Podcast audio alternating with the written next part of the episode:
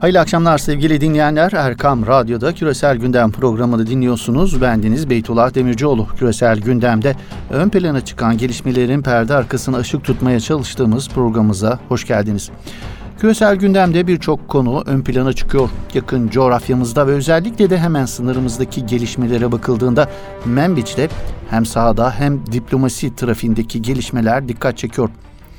Darbe mağduru Mısır'da ise gündem diktatör Abdülfettah Sisi'nin görev süresinin uzatılması için parlamentoya sunulan anayasa değişikliğinin ortaya çıkardığı tartışmalar var. Katoliklerin ruhani lideri Papa'nın Arap dünyasına gerçekleştirdiği ziyaret Ortadoğu gündeminin üst sıralarında kendine yer buluyor. Venezuela'daki kriz ise derinleşmeye devam ediyor. Uluslararası güçlerin güç mücadelesi alına dönüşen Venezuela'yı neler bekliyor sorusu gündemdeki yerini koruyor. Trump askeri müdahalede dahil tüm seçeneklerin masada olduğunu söylemesinin hemen ardından ülkedeki gerilim daha da tırmanacak gibi gözüküyor. Küresel gündemde ön plana çıkan gelişmelerin görünmeyen yönlerini dünya medyasına ve siyasi analizlere yansıyanlar eşliğinde aydınlatmaya çalışacağız. Evet küresel gündem başlıyor.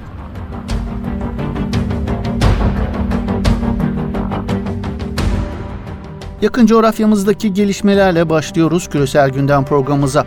Membiç konusu gündemdeki yerini koruyor haber. Bültenimizde de aktardığımız gibi Cumhurbaşkanı Recep Tayyip Erdoğan Membiç konusunda özellikle Amerikalı muhataplarına mesajlar göndermeye devam ediyor. Erdoğan YPG'nin Membiç'ten çıkarılması için bıçak kemiğe dayandı ifadesini kullandı. ABD'ye birkaç hafta içinde teröristler çıkarılmazsa bekleme süremiz sona erer diye seslendi. YPG'nin ABD askerliğinin desteğiyle kontrolde tuttuğu Membiç'ten çıkarılmasına ilişkin tartışma ABD Başkanı Donald Trump'ın Suriye'den çekilme kararı alması öncesinde başlamıştı sevgili dinleyenler. Çekilme kararına rağmen Membiç öncelikli konu olarak iki ülke ilişkilerinin gündeminden düşmüyor. Bugüne kadar önlerine konan somut bir plan olmadığını vurgulayan Erdoğan şöyle konuştu bugünkü grup toplantısında. Birkaç hafta içinde teröristler Membiç'ten çıkarılmazsa bekleme süremiz sona erer kendi planlarımızı hayata geçirme hakkımız doğacaktır. Bıçak kemiğe dayandığında yapacağımız işler için kimseden izin almak ya da kimseye hesap vermek mecburiyetinde değiliz ifadelerini kullandı Sayın Erdoğan. Burada ABD askerlerinin kritik kentlerdeki varlığı sürerken diğer yandan Suriye'deki PKK, PYD terör örgütü hakimiyetini sollandırmak amacıyla İdlib'e yönelik de bir operasyon düzenlenmesi hazırlığı sürüyor. Türkiye'nin diplomasi trafiği de bu arada devam ediyor sevgili dinleyenler. ABD'nin başkenti Washington Türkiye-ABD Çalışma Grubu toplantılarına ev sahipliği yapıyor bugünlerde. Dışişleri Bakan Yardımcısı Sedat Önal başkanlığındaki heyet Amerikalı yetkililer ile ele alınacak konuların başında Membiç mutabakatının neticelendirilmesi geldiğini ifade etti. Heyetlerin Membiç'i terk edecek YPG unsurlarının listesini görüşeceği ifade ediliyor sevgili dinleyenler.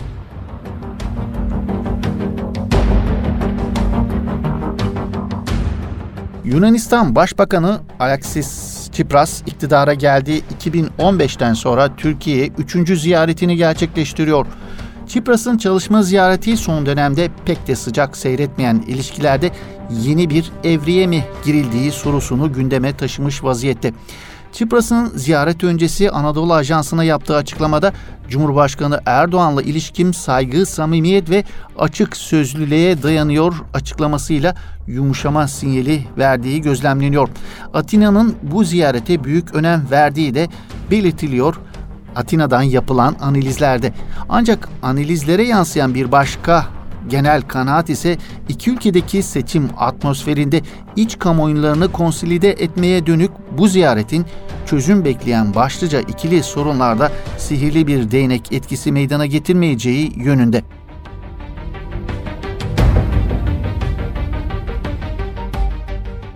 Orta Doğu'nun sancılı ülkelerinin başında gelen Mısır'da şu sıralar hararetli bir biçimde tartışılan konuların başında anayasa değişiklik önerisi var sevgili dinleyenler. 2022 yılında görev süresi bitecek olan diktatör lider Abdülfettah Sisi'ye 2034'e kadar iktidarda kalmanın önünü açan anayasa değişikliğine çok büyük tepki var Mısır kamuoyunda. Mısır parlamentosunda çoğunluğu oluşturan Mısır'a Destek Koalisyonu Başkanı'nın anayasa değişikliği teklifi için parlamento başkanına müracaatta bulunmasının ardından muhalifler sosyal medya üzerinden anayasa değişikliğine hayır kampanyası başlatmış durumda. Sosyal medyada başlatılan kampanyaya kısa zaman içerisinde binlerce etkileşim oldu. Mısır'a Destek Koalisyonu Başkanı Abdülhadi El Kasabi, milletvekillerinin beşte birinin imzasının bulunduğu değişiklik teklifini Parlamento Başkanı Ali Abdullah'a sunmuştu dün. El Kasabi'nin parlamento başkanına anayasa değişikliği müracaatının ardından ülke içi ve dışındaki muhalif gruplar sosyal medya üzerinden anayasa değişikliğine hayır başlıklı bir kampanya başlattı. Anayasa değişikliği Sisi'ye görev süresinin bitiminden itibaren 12 yıl daha Mısır Cumhurbaşkanı olarak kalmanın yolunu açıyor. Anayasa değişikliği teklifi Sisi'nin başta yargı olmak üzere birçok alanda yetkisini artırıyor. Mısır'ın eski Cumhurbaşkanı yardımcısı Muhammed El Baradi, Mısır'daki anayasa değişikliği teklifinin 25 Ocak devrimi öncesine dönüş anlamına geldiğini belirtiyor. Anayasa değişikliği teklifi sesinin Mısır kamuoyunda prestijinin azaldığı bir döneme geldiğine de dikkat çekiliyor. Özellikle insan hakları ihlalleri konusunda Mısır halkının Hüsnü Mübarek dönemini dahi arar duruma gelmiş durumda. Solcusundan İslamcısına tüm muhalif kesimler üzerinde estirilen devlet terörü sebebiyle binlerce insan tutuklanırken 2014 yılından 2019 yılına kadar açılan hapishane sayısının rekor düzeye ulaştığı belirtiliyor. Sisi ülkesindeki insan hakları ihlallerini kendince meşrulaştırırken Mısır'ın bir Avrupa ülkesi olmadığını, dolayısıyla bu ihlallerinin kaçınılmaz olduğunu ima ediyor. 2014 yılında kabul edilen anayasada bu zamana kadar herhangi bir değişiklik yapılmamıştı. Mısır Anayasası'na göre değişiklik talebinin kabulü için 596 milletvekilliğinin bulunduğu parlamentoda en az 120 imza gerekiyor. Daha önce Sisi yönetimine yakın bazı gruplar Cumhurbaşkanının görev süresinin 3 döneme çıkarılması için girişimlerde bulunmuş ancak gelen tepkilerin ardından geri adım atmak zorunda kalmıştı Abdülfettah Sisi.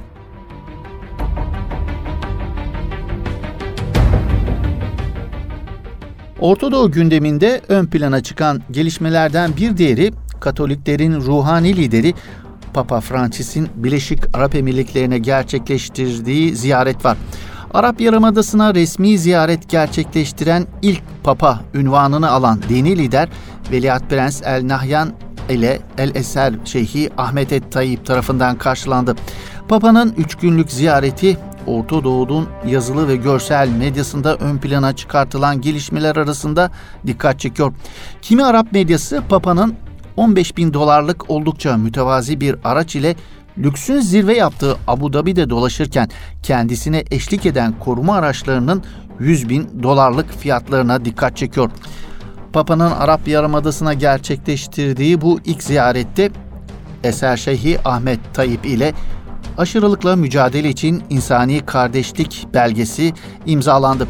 Papa ayrıca Abu Dhabi'de 135 bin Katoliğin katıldığı dini ayini de gerçekleştirdi. Papa bu ziyaretini dinler arası diyalog konusunda bir beyaz sayfa olarak nitelendirmişti.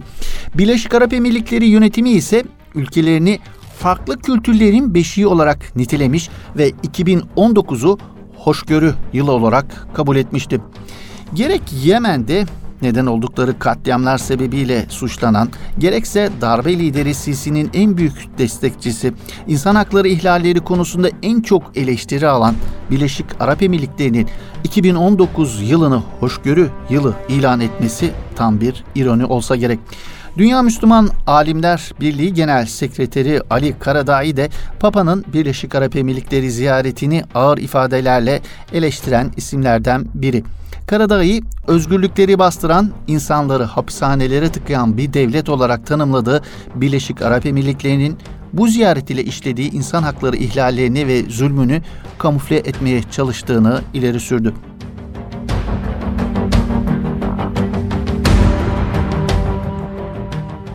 Malum olduğu üzere İran, ABD ve İsrail üçgenindeki söz dalaşının, ithamların, iddiaların ardı arkası kesilmez. İran lideri Ali Hamenei'nin yüksek askeri danışmanı Tümgeneral Yahya Rahim Safevi, ABD'nin terör örgütü DAEŞ militanlarını Afganistan'a naklettiğine ilişkin ellerinde kesin istihbarat olduğunu söyledi. Safevi, Tahran Üniversitesi'nde devrimin yıl dönümü dolayısıyla düzenlenen törende yaptığı konuşmada dile getirdi bu iddiasını. Terör örgütü DAEŞ'in ABD, İngiltere, İsrail ve bazı Arap ülkeleri tarafından desteklendiğini belirten Safevi, Amerikalılar, Siyonistler ve bazı Arap ülkelerinin komploları sonucu 100 binden fazla DAEŞ'li Suriye ve Irak'ın başına bela edildi. Bundan sonra da Horasan halifeliğini kurmak iddiasıyla teröristleri İran'a göndermek istediler ve bu doğrultuda bir emir atadılar dedi. Safevi'nin iddiaları önemli ölçüde doğru olabilir. Ancak İranlı general özellikle ABD ve genel anlamda Batı tarafından DAEŞ'in Suriye'de önünün açılmasının İran'ın ve Esed rejiminin işine yaradığını söylemiyor ne yazık ki. Dini lider Hamenei de geçen hafta yaptığı açıklamada Suriye ve Irak'ta etkisiz hale gelen DAEŞ'in ABD tarafından Afganistan'a yönlendirildiğini işaret ederek Afganistan'da son haftalarda düzenlenen ve yüzlerce kişinin hayatını kaybettiği saldırıların arkasında da ABD'nin olduğunu iddia etmişti. İran lideri ABD'nin bu sayede bölgedeki varlığını gerekçe oluşturmak istediğini söylemişti. Taliban ile barış görüşmeleri yürüten ABD yönetimi anlaşmaya varılması halinde askerlerini Afganistan'dan çekmeyi planlıyor. Bu arada İran-ABD hattında son dönemdeki bir başka gerilim nedeni İran'ın geçtiğimiz günlerde orta menzilli füze denemesi gerçekleştirmesi oldu. ABD'yi öfkelendirdi bu gelişme. ABD dışında Avrupa Birliği de pazar günü füze denemesi yapan İran'a güvensizliği derinleştirmeme uyarısında bulundu. İran Dışişleri Bakanı Muhammed Cevat Zarif, denemelerin yalnızca savunma amaçlı olduğunu ve füzelerin nükleer savaş başlıkları taşıma amaçlı tasarlanmadığını bildirmişti. Zarif dün yaptığı açıklamada da İran'ın gerçekleştirdiği balistik füze denemelerini P5 artı 1 ülkeleriyle yapılan nükleer anlaşmanın ve Birleşmiş Milletler Güvenlik Konseyi'nin nükleer anlaşmayı onaylayan kararlarının bir parçası olmadığını söylemişti.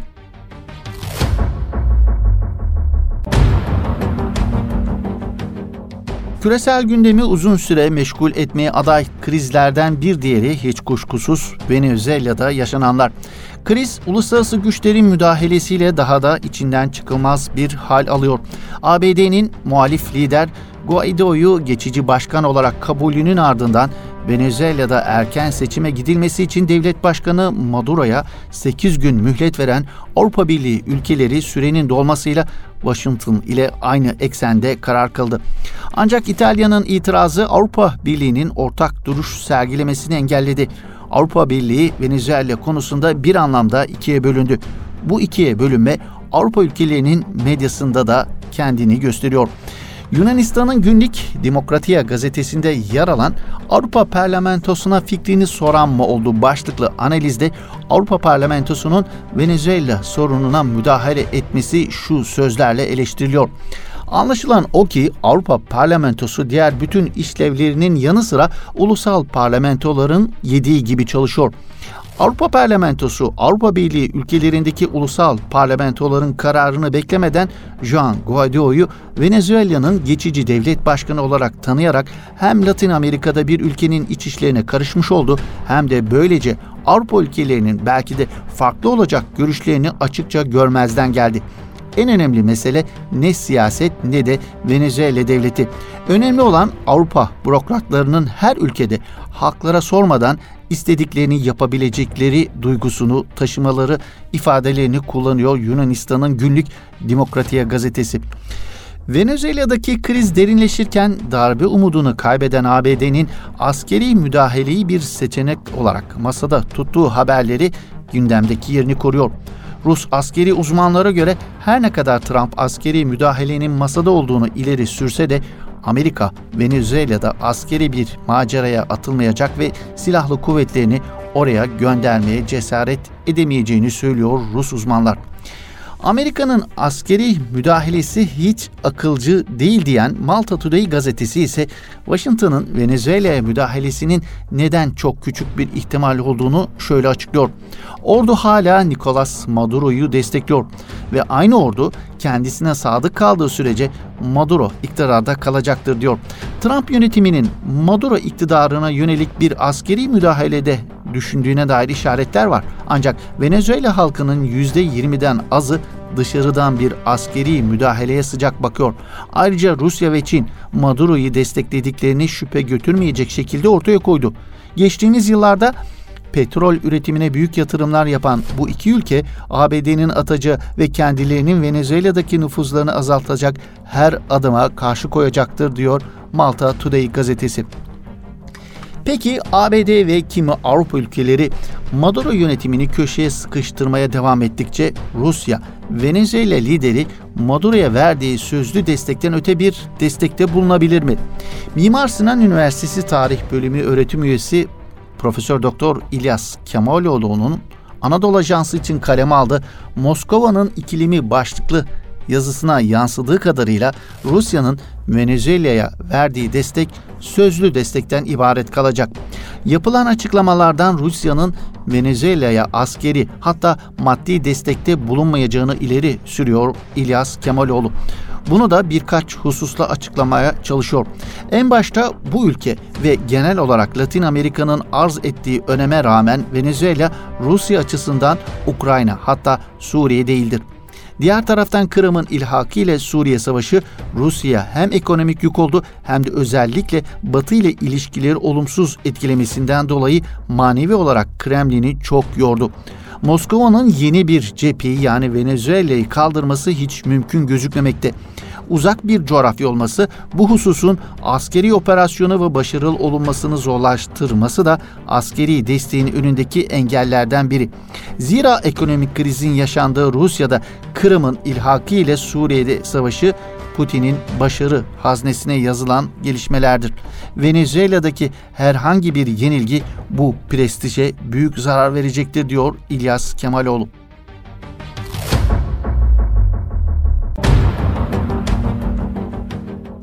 Evet Mimar Sinan Üniversitesi Tarih Bölümü öğretim üyesi Profesör Doktor İlyas Kemaloğlu'nun Moskova'nın ikilimi başlıklı yazısına yansıyan değerlendirmelerle bugünkü küresel gündem programımızın böylelikle sonuna gelmiş bulunuyoruz.